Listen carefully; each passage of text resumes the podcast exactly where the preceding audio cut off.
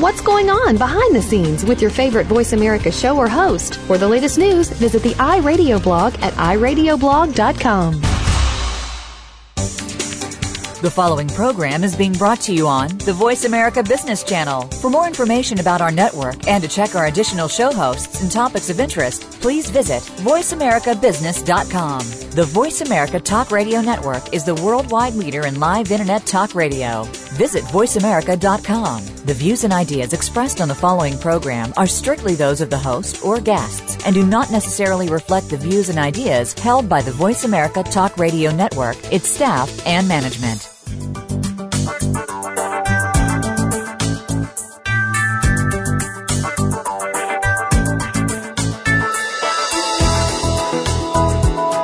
Leadership today is more than just a position in an organization. It's also a mix of proven practices that produce results. Welcome to Adizes Methodology for Collaborative Management for Exceptional Results with Dr. Ichak Adizes. Our program will bring you the how and why of successfully led businesses or organizations with not for profit goals, and how you can apply the Adizes methodology and make it work for you. Now, here's Dr. Ichak Adizes.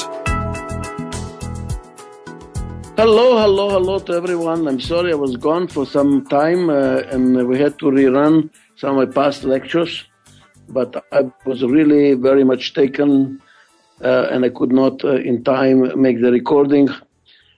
Now we are back on the track. I am right now in Podgorica. It's the capital of Montenegro, and I just came back from a meeting with the prime minister, and I am uh, kind of helping him restructure his government and giving some advice what to do. I've been doing some advising to this country for the last two three years. Um, let me tell you something about this country. You might find it very interesting. Montenegro used to be part of Yugoslavia and used to be part of Serbia. That's why Serbia was called Serbia Montenegro in 91 when the Yugoslav Federation fell apart. Uh, they have succeeded to separate themselves from Serbia. Now, I'm uh, born in Yugoslavia and I go to Yugoslavia very, very frequently. And always in Belgrade, they kind of uh, put down Montenegro as being a dustbin of Yugoslavia that really should not be interesting. I should not go there. There is nothing there. So all my life I ignored Montenegro because of the bad reputation they had in Serbia. Well, um, about four years ago, um, I met in a convention of deans of business schools, the dean of the business school here from, from Montenegro, and uh, he asked me to come and lecture in, in, in, in this country and begged me to do that. And he told me it's going to be good and interesting anyway. I was on my way anyway to Slovenia, which is another part of Yugoslavia. So I said, okay, I will stop over and just give this lecture. Why not try a new country? Oh my God, I discovered heaven on earth. Let me tell you where Montenegro is, and if you have any one of you has a chance to visit this country, I strongly recommend. What a surprise! Montenegro is located below Croatia, above Albania, and west of Serbia and Macedonia. So it is on the Adriatic Sea across from Italy. What is so beautiful about this country? First of all, it has more beautiful beaches than Croatia. It is located below the Croatia Marina, you might call it Marina, or what is it called? The, the, the, the, the, the, the, the, the below the Croatian Riviera, above the Greek Riviera, and across from the Italian Riviera. I mean, it's surrounded by Rivieras. And guess what? It has even more beautiful a coastline than all the three of them put together. It is beautiful. Why is it so beautiful? It has the only uh, um, fjord south of Norway. Can you imagine a beautiful fjord here in the center of Europe? It is one hour flight from Rome, one hour flight from maybe a little bit more from Frankfurt. It is close to all the top places in Europe, and it is unexplored. They're advertising and trying to encourage tourists to come to this country. They call it the wild beauty, and it sure is wild. Underdeveloped, still original, pure, clean. You can get on your knees and drink right from the river water. Can you imagine in Europe a river that you can drink the water from its origin, it's passing by? Clean air. Their constitution say that they are an organic nation. What does it mean? That all the food here is made organically as a, as a request of the constitution. Uh, the country is very small, 600,000 people. Only 126,000 people are in a working relations. All the others are children or old people. So it's a very small country. Big mountains along the coast. That's why it's called Montenegro, Black Mountains. 54% of the country is untouched forest. So it is a lot of fauna, a lot of natural beauty. It is the most beautiful mountains. Uh, you can swim. And after one hour, maximum hour and a half, you can be skiing in the winter. Um, so it is a, the location for tourism forthcoming in Europe. Why here? Well, the Russians are very much interested in this part of the world. This is their exit to warm water. There are three flights from Moscow every day, and they are buying everything in sight. They buy the any piece of land they can buy. So all at once it became more tourists, more, I would say, foreigners living here than maybe the locals. The whole demographic is changing. And then also the developers are building housing here, small apartments, selling them at high prices. It is turning to be like Malaga, the, the coast of Spain, or, or, or, or Acapulco. And it's very dangerous because the beauty can be, this, can be destroyed. So in my work as a consultant, I try to put some brakes to this, to break to development. Small is beautiful, underdeveloped is beautiful, to try to push for ecotourism rather than massive tourism, which is very dangerous. It will destroy the beauty. They don't have the labor, the manpower to do mass tourism. Anyway, so that is my job here. I'm in this beautiful country and I'm here for three days to consult with the Prime Minister and I'm also uh, the chairman of the central bank of this country. And tomorrow we are reviewing the financial and the monetary policy of the country especially in light of what's happening in Europe. So I made my, my advertising for Montenegro, and any one of you that is um, taking a boat up to Dubrovnik in Croatia, just further go down and you will get to Montenegro and you'll be surprised at the beauty that you will discover. I think that's enough for me to make this advertising for this beautiful country. And now I really got back to management because that's what this channel is about, this broadcasting is uh, about. Today, uh, in Montenegro, they introduced my books, which were just published in Serbian. And I had about 300 people in the audience uh, to introduce the books. Um, it was introduced by the governor of the central bank of the country, introduced one of the books his deputy introduced the second book, and the dean of the School of Economics here with 3,500 students introduced my third book. There are three books simultaneously published in the Serbian language. And it was my turn to speak. And here is what I told them, which I think you will appreciate hearing too. I said that, how did I write books? How do I write books, as a matter of fact? and I have 15 books uh, translated to 26 languages, most of them. And I'm right now writing three more books simultaneously, parallel. How do I write my books? And I, and I shared with the audience and I said, I write by simply, where do I get my material? That's the question, not how I write, but where do I get my material? It is by watching life. By watching life by watching what's going on. And I think I should explain that in more detail because, but let's do that after the break because this is a material which I would not like to have interruptions on. So let's take a break and then I'll come back and tell you.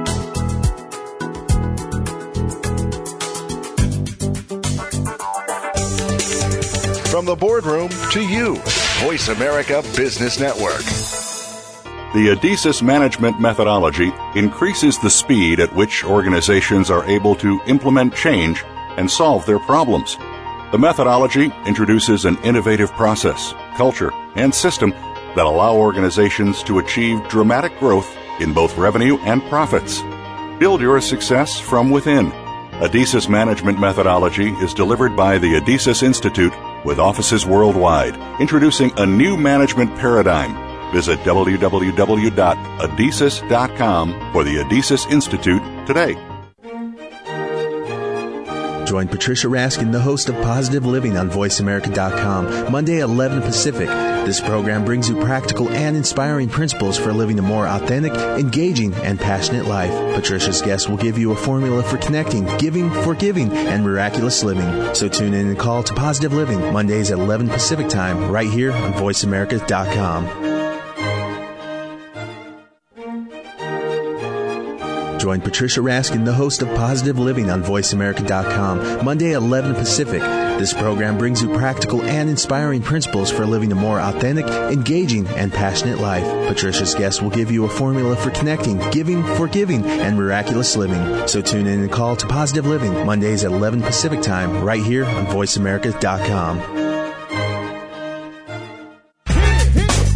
Are you a real sports fan? Get ready to talk football and anything else sports with Kwame Lassiter, formerly with the Arizona Cardinals, San Diego Chargers, and St. Louis Rams. Kwame's got the experience, so he's prepared to talk sports with you every week on Kwame Lassiter's Sports Talk. It's on the Voice America Sports Network every Tuesday at 9 a.m. Pacific Time, noon Eastern Time. Get ready for unpredictable fun and sometimes a sarcastic look at the world of sports. That's Kwame Lassiter's Sports Talk on the Voice America Sports Network.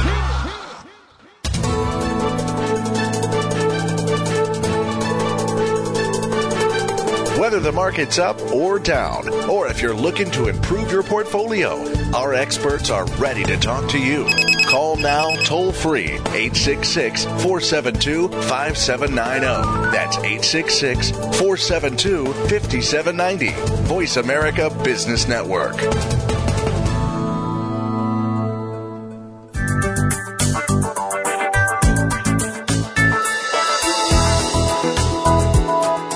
You are listening to Adizes Methodology for Collaborative Management for Exceptional Results with Dr. Ichak Adizes.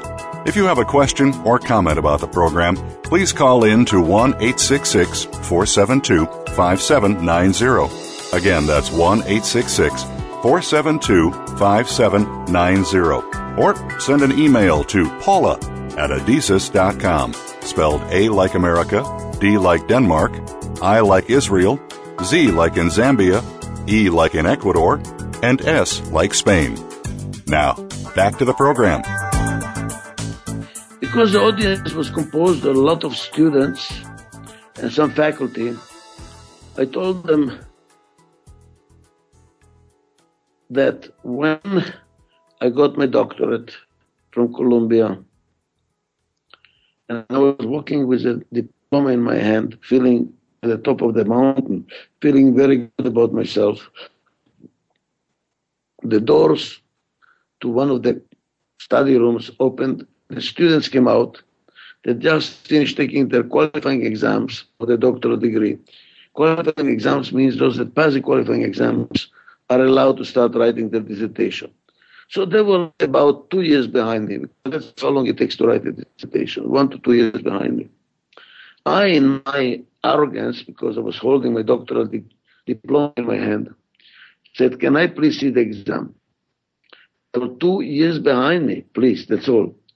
I looked at the exam, and to my shock, I realized I would have failed that exam.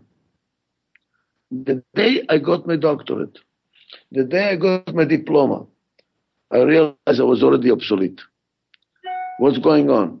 World is moving very fast. Knowledge is accumulating faster than ever in the history of mankind. when you get your degree, that's not the end. This is the beginning. And what do you do? Continue learning. Learning from whom? Which classes do I take? And then I, I shared another story to make the point. Some years ago, the Australians went to compete against Americans in what's called American Cup, which is a 12 meter sailing boat competition. America has never lost that competition, never. The Australians went to compete against them, and the Australian that went to compete invested $8 million into this competition. Uh, was somebody that listened to my lectures, so apparently got impressed and invited me for the finals, the competition in Newport, Rhode Island. Uh, and by the way, he won. And then during the dinner, he told me why he won. He used my methodologies for complementary team and building mutual trust and respect between the different, the, between the skipper and the tactician, which is always there is a conflict between them. And that was his secret, he said. That conflict can cause you to lose the, the, the competition. And I worked very hard to build the right complementary team with the right mutual trust and respect. Anyway, during dinner, before the finals, I'm sitting at this he rented a house there. The phone rings, and he went to answer the phone. When he came back, his face was a little bit long. So I say, Al, uh, what happened? He says, well, I just found out I lost $20 million. I asked him, how does it feel to lose $20 million? He says, Itzhak, let me tell you how I look at it. I'm a lucky man. I'm a very successful man.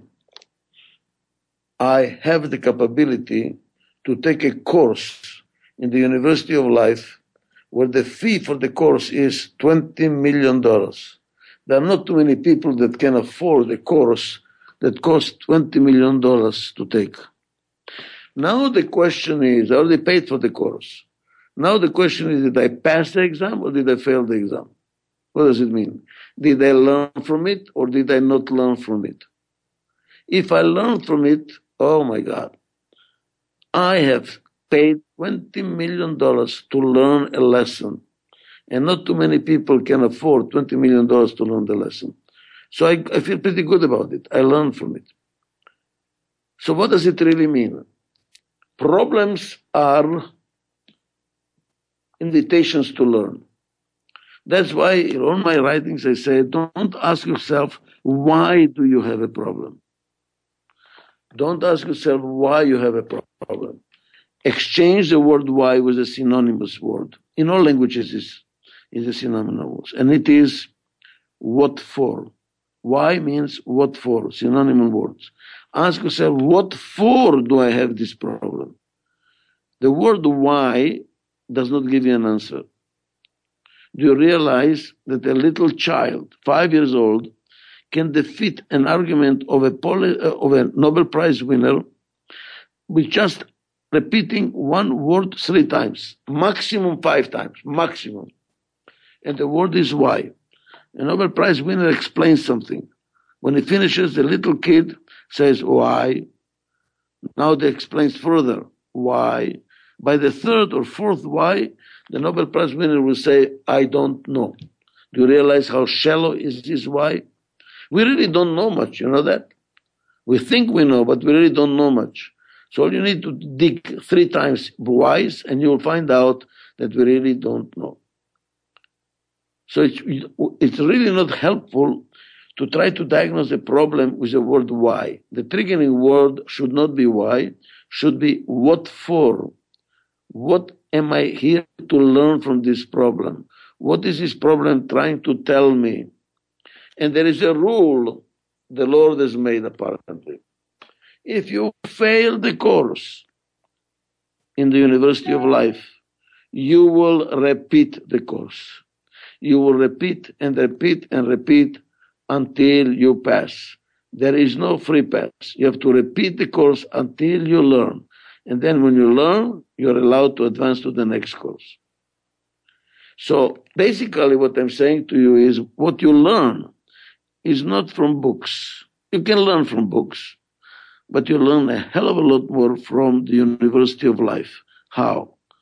By focusing on problems, your problems, other people's problems. Look and ask yourself, what for? What for? What for? And that's what I did. That's how I write my books. I constantly observe and ask, what does it mean? What does it mean? And then when I think I understand it, I write it up, either in my blog or in my books. Then I put all my blogs together and make a book out of it. And to do that requires courage. Why courage? Because it's not like scientific work where you find something and you can statistically, mathematically prove it, it's right, so it's defendable. Looking at life and seeing what do you think it means, you are exposing yourself to criticism. People can say you are shallow, you are, uh, you didn't research it enough, uh, you don't know what you're talking about.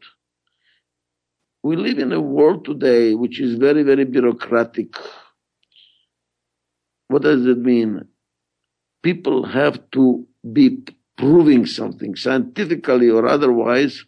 You know, they are subject to criticism. They don't know what they're talking about. So people are afraid to think. I realize that people are afraid to think. People are afraid to speculate because when you think you're speculating, you have to prove everything. Everything is becoming very, very, very numbers oriented with uh, cross pollination, mathematical, statistical proofs. People don't write any more opinions. The academic world is becoming stale. Everything is to be with some statistical, mathematical, methodological proof. It took courage for me to write my books, to say, no fear and no pretension. It is what I believe. It is the insight I had. It is what I think. And if I'm wrong, just tell me. And if you can prove me wrong, I thank you. Why I thank you? Because I learn from you. I learn from people who disagree with me. I don't learn anything from people that agree with me. I learn from people who disagree with me. So I invite you to read my books, I invite you to read my blogs, and to disagree with me so that I can learn. So to summary, the way I was writing my books, I told the audience, all these young people, is by watching life, by looking for problems, try to understand problems, and then have no fear to express what you think about it, and then invite people to disagree with you so you can learn from them and you're creating a learning environment continuously growing. That's what I told the young people in Montenegro. That's what I also said in a tape that I sent to AIESEC, which is Association of Students of Economics. And that's what my mantra is, not to have fear. Not a fear to think. And then not a fear to share your thoughts and be subject to criticism because through criticism you learn and you grow. Let's take one subject that I learned this week. As a matter of fact, just flying on a plane. I don't know why it hit me. And I started understanding something about mutual trust and respect, which I didn't understand until now. But in order to get there, let's take a break.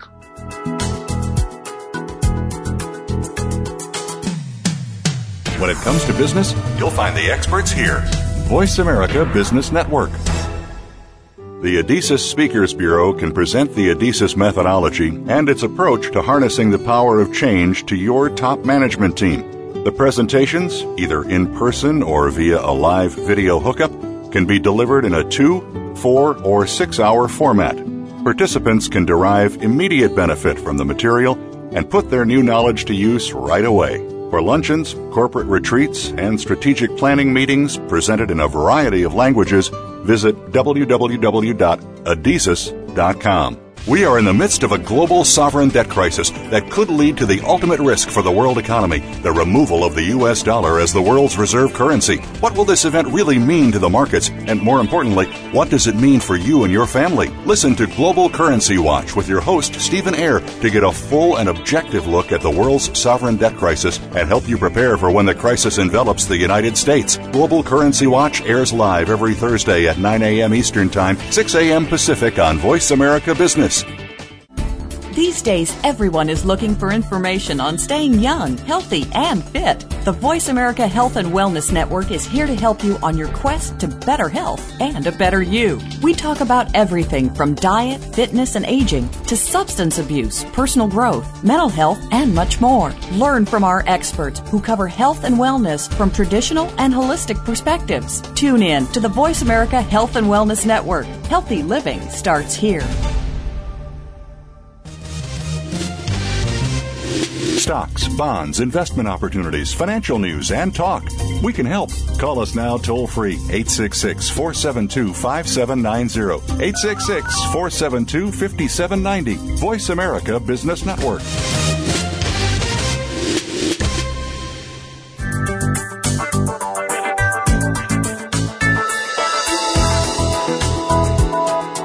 You are listening to Adizes Methodology for Collaborative Management for Exceptional Results with Dr. Ichak Adizes.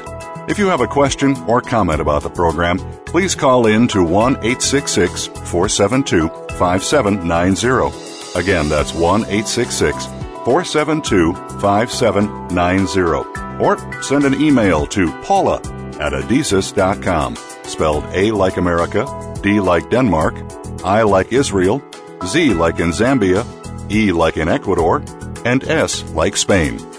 Now, back to the program. Here is what I learned this week. I don't know how it happened. I think I was sitting on a plane thinking about something, and all at once I said, Aha! Some of you that read my books or heard my lectures in the past might think there is nothing new. I'm just repeating myself. It will be like a criticism of telling a painter, you are painting all the time the same thing. Again, you're using the red color. Again, you're using the green color. So what is new? The same colors over again. but the composition is different. Same thing here. You know, when you have an idea, you think you know it, then you see a new combination then. You see something new which you did not see before. To me, it's already new. Although it is similar to what I had before, but there is an improvement. And it is the improvement. And for those of you who read my blogs, it's going to be appear as a blog, I think, in the next two weeks, because I immediately wrote it down. When I get insights like this, I immediately write it down, uh, in order not to forget it. What happens when there is change? What does change really mean? Change means that there is something new. There is a new phenomenon. Something new is happening. What happens when there is something new? Well, you have to decide what to do, including to decide not to do anything. In other words, you have to make a choice. You might decide to do nothing, okay, but you just made a choice. That is a decision. To decide includes to decide not to do. That's a decision too. You have to decide. You cannot run away. Even when you run away, you just decided to run away. So you're constantly deciding. And what happens when you're deciding about something new that's happening in front of you? There is uncertainty. Why uncertainty? Because it is new. And because it is new, not all the information is available. You have total information, even that is questionable, but almost total information after the fact. Because what happened? The fact of the, the, the, the phenomena is frozen, and now you can look at it from all angles as much as you want and get as much information as you want. When you're looking into the future, no, you cannot do that. Not all the information is available. So there is uncertainty. And handling uncertainty creates stress. That's why we say, when there is change, we say, oh my God, we have a problem. We have a problem. Why do we have a problem? Because we have to make a choice. We have to decide. And information is not, total information is not there. So we have to speculate. You have to process the information through your head. It all requires energy. And energy, that energy is, ex- using that energy is expressed in stress. There's another source of the stress, and it is in the implementation. Deciding is not good enough. You have to also implement the decision. This is two different things. There was a prime minister in Israel, Levi Eshkol. They complained to him because he did not follow up on a certain decision. And he said, I promise you to decide. I did not promise to implement. How many times we decide and we don't implement? All the time. Uh, in my personal case, I've decided to go on a diet and I have a problem with implementation. And Mark Twain said, it's very easy to stop smoking. I've stopped million times after every cigarette. so he stopped in between cigarettes. What am I telling you? You have to decide, which has uncertainty, and thus it's stressful to make a decision. And then to implement is involving risk. Why? When you implement a decision, it might not work. It might not be what you thought it's going to be, or the conditions are, have changed from the time you decided to the time you are implemented. It might, might backfire. In other words, you did not see all the information, and now that you're implementing it, oops, a risk, a, a risk occurred that you did not predict when you made the decision. So uncertainty is in decision making. Risk is in the implementation. Let me try it again. If you make a decision and you suffer from the uncertainty of making a decision, but you don't implement the decision, there is no risk. Why? Because you did nothing, including the decision to do nothing. But you didn't implement the decision to do nothing. You're still doing something, you see? So risk occurs because of the implementation. If you don't implement, there is no risk. But if you implement and you don't decide, you, you took the risk. But there was no uncertainty because you didn't make any decision. Basically, whenever there is change, we have two sources of stress. In the decision making because of uncertainty, and in the implementation because of risk. Managing change deals with uncertainty and with risk. Both of them create stress. So what? Oh, oh, there is a big so what. To be a manager, why do executives get paid more? Because they have to deal with uncertainty and with risk. They have to handle stress. Some managers like to manage but they don't like the stress. So what's happening? They become bureaucrats. They just repeat the decision that was made last year or whenever and don't have to think how to make a new decision. So they avoid uncertainty. They just repeat the decision in the manual. And they don't take risk. Why? Because they're implementing something that was already established so they can pass the blame if it doesn't work on somebody else, whoever made the decision in the past, they are just copying. They don't take responsibility. What's happened? People that cannot stand the stress of management, cannot stand the stress of management, are bad managers. So what is management training? Is how much stress can you take? And the higher you go into organizational hierarchy, the more stress. You know who is the, the biggest stress of them all? The President of the United States. Can you imagine making decisions on global economy and global political situations, how much uncertainty there is? And then there is risk when he implements it. The risk he took in order to catch bin, Laden and to kill him, put his political future on the line. The higher you go in the hierarchy, the more stressful it is, unless you become a bureaucrat and you just follow the manual. But these are not managers, these are bureaucrats management training, executive training, leadership training, what is it about? How to handle stress? Well, how can we reduce stress in decision making? Let's start with that. How can we reduce stress in decision making? If we have a complementary team working well together with mutual respect. And what is mutual respect? When we learn from people who disagree with us. So you want people that command and grant respect. They know how to disagree without being disagreeable. So if you surround yourself with such kind of people, people that disagree with you in an agreeable way, because complementarity means that different people see different angles. They say different things that you cannot see. If you're an entrepreneurial type, you see the big picture, but you don't see the details. It is an administrative type. The, what do I call it? The bureaucrat who sees all the problems of implementation, all the details. So you need somebody to complement you, to tell you where the holes in your argument are, what you did not see. You need a complementary team, and I won't get into it now. You can find it in my books. How do you build a complementary team? What kind of people? But the bottom line is you want people that are different from you, who complement you. And what happens now to uncertainty? It's reduced. Why? Because they handle information that you could not see that you could not handle because of the limitations of your personality. So a complementary team does it only if there is mutual respect. And what is mutual respect? When we learn from each other, when we are open to learn from each other. That's what respect is all about.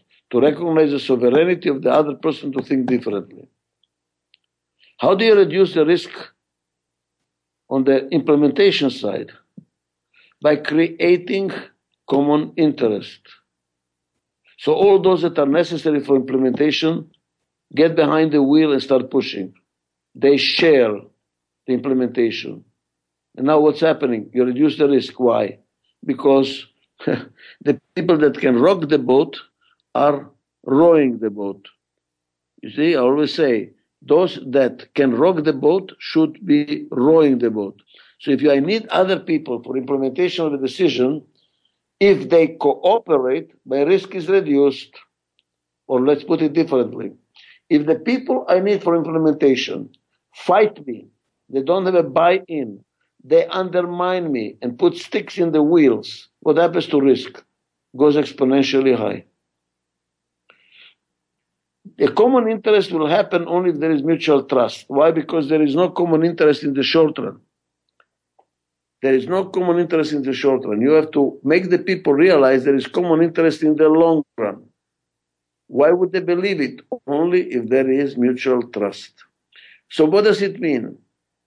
When you have a company, there is no mutual respect and no mutual trust. There's, there are two choices. Either you're getting a very stressed manager up there who's going to be making mistakes because too much stress and too much information to be handled, or you're going to get a bureaucrat to avoid the stress by just repeating what he did yesterday, tomorrow. Both are no good. But if you have a company where there is a mutual complementary team with mutual trust and respect, the common interests, what's happening? They can make better decisions and implement them faster. So what does it all mean? If you want to have a successful company, which companies are going to be successful? Especially in this changing, fast changing environment, complex environment. Companies that have a culture of mutual trust and respect. In such a culture, stress is handled much better, thus better decisions are being made, and the implementation is faster and more flexible. If we encounter any difficulties, we can change.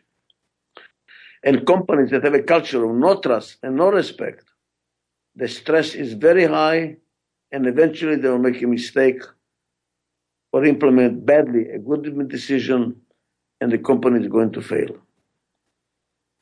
We are back to the importance of mutual trust and respect. Let's take a break and then we'll come back and say, how do we do it?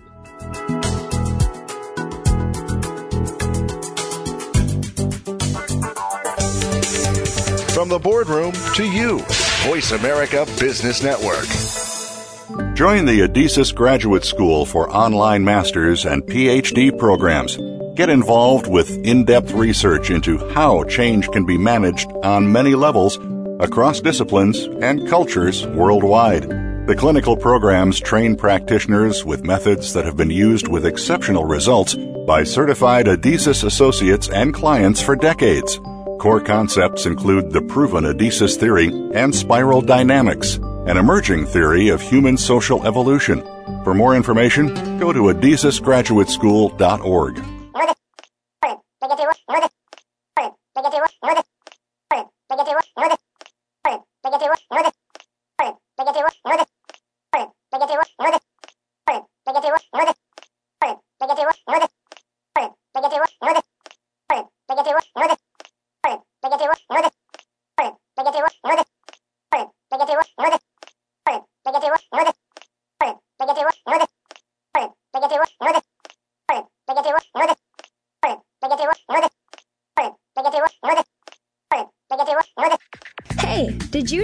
Voice America has partnered with the KidStar Network to expand their reach through Voice America Kids? Voice America Kids will feature talk radio for kids by kids, along with special event programming and live broadcasts. Each program is conveniently archived for on demand listening at any time. Please check our archives for the latest events and happenings on VoiceAmericaKids.com. What does a visual workplace mean to you? How does it contribute to operational excellence? And what steps do you take to put it powerfully in place? Listen to The Visual Workplace Work That Makes Sense to find out. Each week, Dr. Gwendolyn Galsworth, visual workplace expert and award winning author, shares tools and strategies to help you make the workplace speak at a glance without saying a word. Learn to work safer, faster, better, and at far less cost no matter what business you're in. Tune in to The Visual Workplace every Tuesday at 4 p.m. Pacific, 7 p.m. Eastern on Voice America Business. We're always talking business.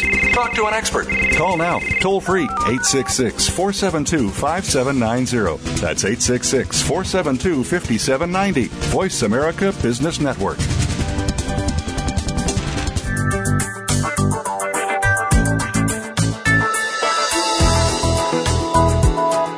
You are listening to Adizes Methodology for Collaborative Management for Exceptional Results with Dr. Ichak Adizes. If you have a question or comment about the program, please call in to 1 866 472 5790. Again, that's 1 866 472 5790. Or send an email to paula at adizes.com, spelled A like America, D like Denmark, I like Israel, Z like in Zambia, E like in Ecuador, and S like Spain. Now, back to the program.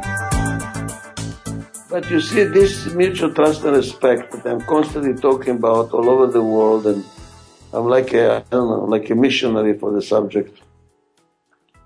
We have to understand it's not easy to have. It's not, oh, just to understand it and that's it. From now on, we just implement it. Far from it. It is one of the most difficult things to do. Let's take the difficulties. What are the difficulties?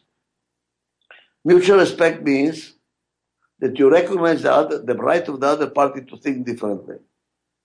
What very often happens, in my experience, when you let somebody express his opinion and tell him to give you advice, they get mad if you don't implement what they're advising you. I even had some people telling me, you know, you asked me, I told you what they think, and you didn't do it, so why did you ask me? Why did you waste my time? What's happening? They expect that what they're contributing, whatever they're advising, it will be implemented. But you know what this is? This is a lack of mutual respect and trust. Because they're trying to control you. Mutual respect means I hear you, but do you hear me? You have to give me the choice to do, implement what you're saying or not to do what you're saying. I'm asking you to give me your opinion, not to give me your final decision I'm supposed to follow. It happens in many marriages. You ask your spouse, what do you think? He or she tells you. Then you disagree with them and do something else, and they are out of their mind upset. Why did you ask me if you're not going to do it? and I tell my wife, I didn't ask you what to do. I asked you, what do you think I should do? There's a major difference. And then I decide what I want to do. I'm responsible for my decisions. I'm not asking you to give me instructions what to do. So it's not easy to establish a culture of mutual respect. People have to learn from each other. Our egos get in the way because if I agree with you, that means that I I'm not worthy. So I'm going to fight you. I'm not going to agree with you. I'm going to find holes in your arguments till the cows come to, to, to, to, to, to, to whatever it's called. Not easy to implement mutual, mutual respect in a company. Trust it's even more difficult. Can I trust you that you will reciprocate in the future? Yes, if I have experience with you in the future. So you have to build trust and it takes time. And how long does it take to build trust? Long time. How long does it take to lose trust? Bingo. You know, all it takes is one mistake, and I lost my trust in him. And when there is a high rate of change, respect and trust are threatened. Why? Because we constantly have to make decisions about new things, and uh, I'm constantly being challenged whether I can trust you, whether I can learn from you, whether I can respect you. So it is a continuous struggle to prove yourself, continuous struggle to identify. It's not easy to create a culture of mutual trust and respect. Adizes Institute specializes in this. I devoted 44 years of my life to develop methodologies that will increase mutual trust and respect in a company. And let me give you the bottom line for those of you who are not involved in the methodology with, as clients. To build mutual trust and respect, to develop it and to nurture it, takes more than to talk about it. And you cannot train people to the point where they will maintain it just by being trained how to say thank you and how to listen very carefully and how to look the person in the eye and how to share the same language like OD people train you to do. In my judgment, is not enough because we did not do the roots of the problem. And what are the roots of the problem? Tools. Do you have the tools to communicate to somebody else who thinks differently? And the danger there is that you get annoyed with them because they represent what you disagree with yourself, that they are now articulating it. So instead of being upset at yourself, you're upset at them. But they are really nothing more than representing your ideas that you didn't articulate, which are against ideas that you have on the other side. You need tools. And, and uh, let me put some advertising here. We at this institute have courses to teach people how to build a culture of mutual trust and respect. It requires rules, rules of behavior, rules, behavioral rules that we follow. And we have had success all over the world. We have success. And we are constantly learning, constantly learning. I'm right. I always look for companies which are very difficult to manage, that have a very bad culture, or a country where there is a very bad culture which you trust and respect. And I try to see how can I improve my methodology and get it stronger and stronger and more and more sophisticated. An example would be Russia. In Russia, you see, when the president shows up to a meeting, everybody shuts up. Nobody speaks up. There is a total silence. Why? Fear. Fear. There is no mutual respect. What is expected is a admiration and total, sub, you know, accepting the leadership of one person. So they build individuals who really manage them and they don't participate in decision making, which is very bad. Because that individual, no matter how good he is, eventually is going to make a mistake. Like Stalin did, like Hitler did. Democracy has a better chance of not making mistakes, or making mistakes it can cor- correct promptly, because different people contribute differently, and then who emerges as the leader depends what the situation calls for, which is not the case in you know, other countries, as I described here, when they don't have mutual trust and respect. It's not easy. So you need tools. And the tools are you have to develop common mission and values, develop and constantly redo it, redo it to be up to date. You need a structure. Who decides about what? Who participates with what? Who advises whom? Who is the final word on what? Where is authority lie? Where is the power lie? It has to be articulated and systematized. It cannot be helter-skelter because energy flows through the system and if it's not organized correctly, productivity goes down, energy is wasted, and we don't achieve the goal that we wanted. Another part of structure is who has authority, how the centralized should be. Not everything should be centralized and not everything should be decentralized. Well, what is what and who makes the decision and who is the final word? All of that is done after the structure of the company first. And what the third thing to do for structure? We already know what we are responsible for. We have the authority to do it. What is the third component? Rewards. Why am I doing it? What for? To get rewarded. It's not an easy subject because many people pay attention to salaries and fringe benefits as, as that is the reward. Herzberg already showed many years ago that money is not a reward. Money is a demotivator. What does it mean? You don't feel motivated if you get it. But if you don't get it, you feel demotivated. Well, that's one of them. And the other one is intrinsic rewards. How committed am I to the mission of the organization? People die for a mission. People kill for a mission. Mercenaries go to war for a mission. It's the most, the strongest motivator there is. Do we have a clear enough vision that's motivating? Are we all behind it? Have we articulated enough that we can identify with it? And what happens after mission? What is the structure to deliver the mission? And after that, what is the information flow?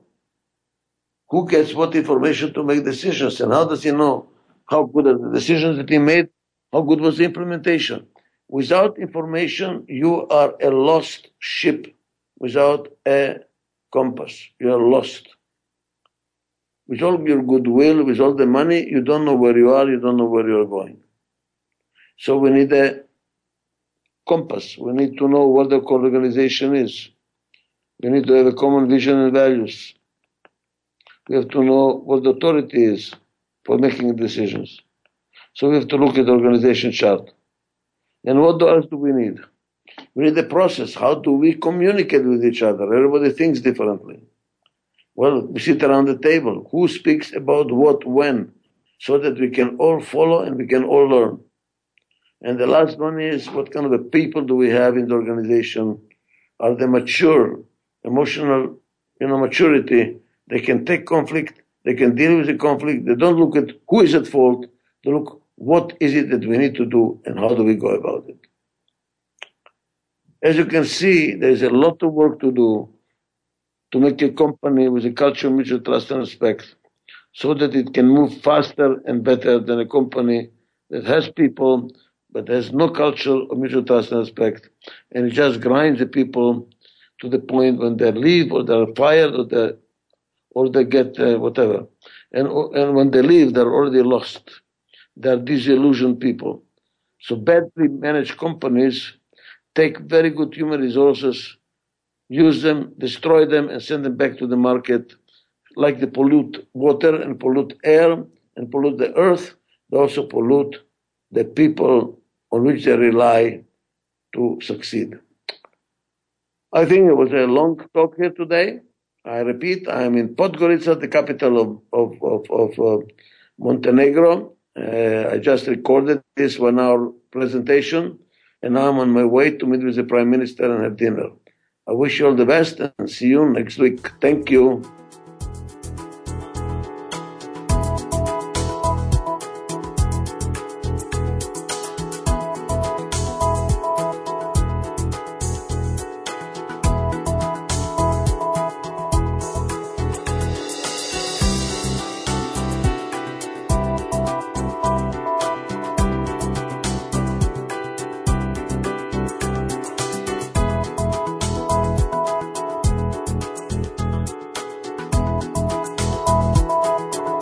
Thank you again for joining us this week for Adizes Methodology for Collaborative Management for Exceptional Results with Dr. Ichak Adizes.